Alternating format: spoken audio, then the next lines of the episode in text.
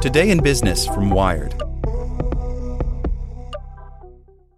The Science of Scaling, hosted by Mark Roberge, is brought to you by the HubSpot Podcast Network, the audio destination for business professionals. Each week, Mark Roberge, founding CRO at HubSpot CRO, senior lecturer at Harvard Business School, and co founder of Stage 2 Capital, sits down with the most successful sales leaders in tech to learn the secrets, strategies, and tactics to scaling your company's growth. I like the episode with the founder of Aircall on how to go from handling your own sales to scaling a sales team. It has great advice for entrepreneurs. Listen to the science of scaling wherever you get your podcasts. Whether you're trying to grow your business, newsletter, YouTube channel, or just want to know what's happening at the cutting edge of the world of marketing, search for Marketing Against the Grain in your favorite podcast app. Hey there, this is the spoken edition of Wired. Ro Khanna says Silicon Valley libertarianism is dead.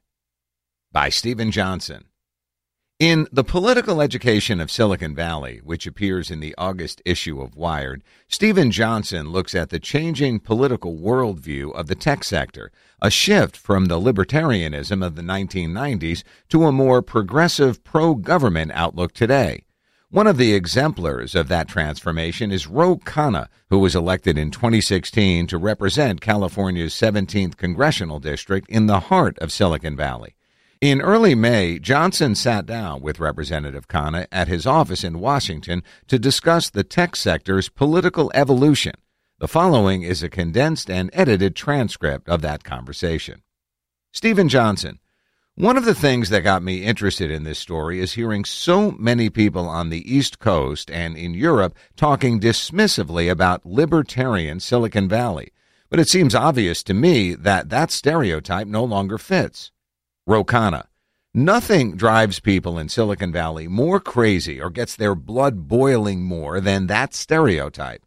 In fact, I had to put out a tweet saying that libertarianism is totally dead in Silicon Valley, and I got feedback from friends of mine upset that the very rejection of the myth was an acknowledgement and perpetuation of that myth. It definitely strikes a nerve. SJ, if you look at the political values of Silicon Valley elites as reported in the survey by Greg Ferenstein and David Broockman and Neil Malhotra of Stanford, everybody looks super progressive except on regulation and unions. Nobody wants their industry regulated, right? But the union question is interesting because everybody's aware that inequality is a problem. Tech elites understand that middle class, working class wages have been stagnant for a really long time. Is there a reinvented model for the union in the 21st century? Is that an archaic concept? RK. I've never understood that opposition to unions. Partly, I think it's a lack of exposure, right? A lot of the people who are in the valley tend to be middle class, upper middle class, kids of engineers, teachers, doctors. They're not the kids from multi gazillionaires, but they tend to be people who go to very good public schools. And I don't know how many of them come from union households. I don't know how many of them have friends who were in unions. I grew up in Bucks County, Pennsylvania, and across the street there was an electrician and there was a plumber and there were engineers. Secondly, I don't think the understanding was there until more recently on income inequality. I think they were so tunnel focused on tech being the underdog themselves. SJ. Santa Clara County went decisively for Reagan in the 80s. There was still an old California Republican tradition that was there between 90 and probably 2010 or so, there was a real change in the overall political demographics. And I think part of it was the actual demographics. There was an influx of talent from the world that led to more tolerant beliefs in general, a belief in a global open society. RK, that's a good point. The challenge for America is can we become a multicultural, multiracial democracy? It would be historic it would be America's greatest contribution to human civilization. And on that issue, Silicon Valley is so firmly on the side of pluralism that for the progressives to not recognize that would be a mistake. SJ. The left has been playing defense for a long time on the accusation that they're just a bunch of wealth redistributors soaking the rich to give to the poor. Is the time right to embrace that stereotype? To say, yes, that's exactly what we're saying? RK. When Trump speaks, he speaks very plainly. Here's what I'm going to do for you.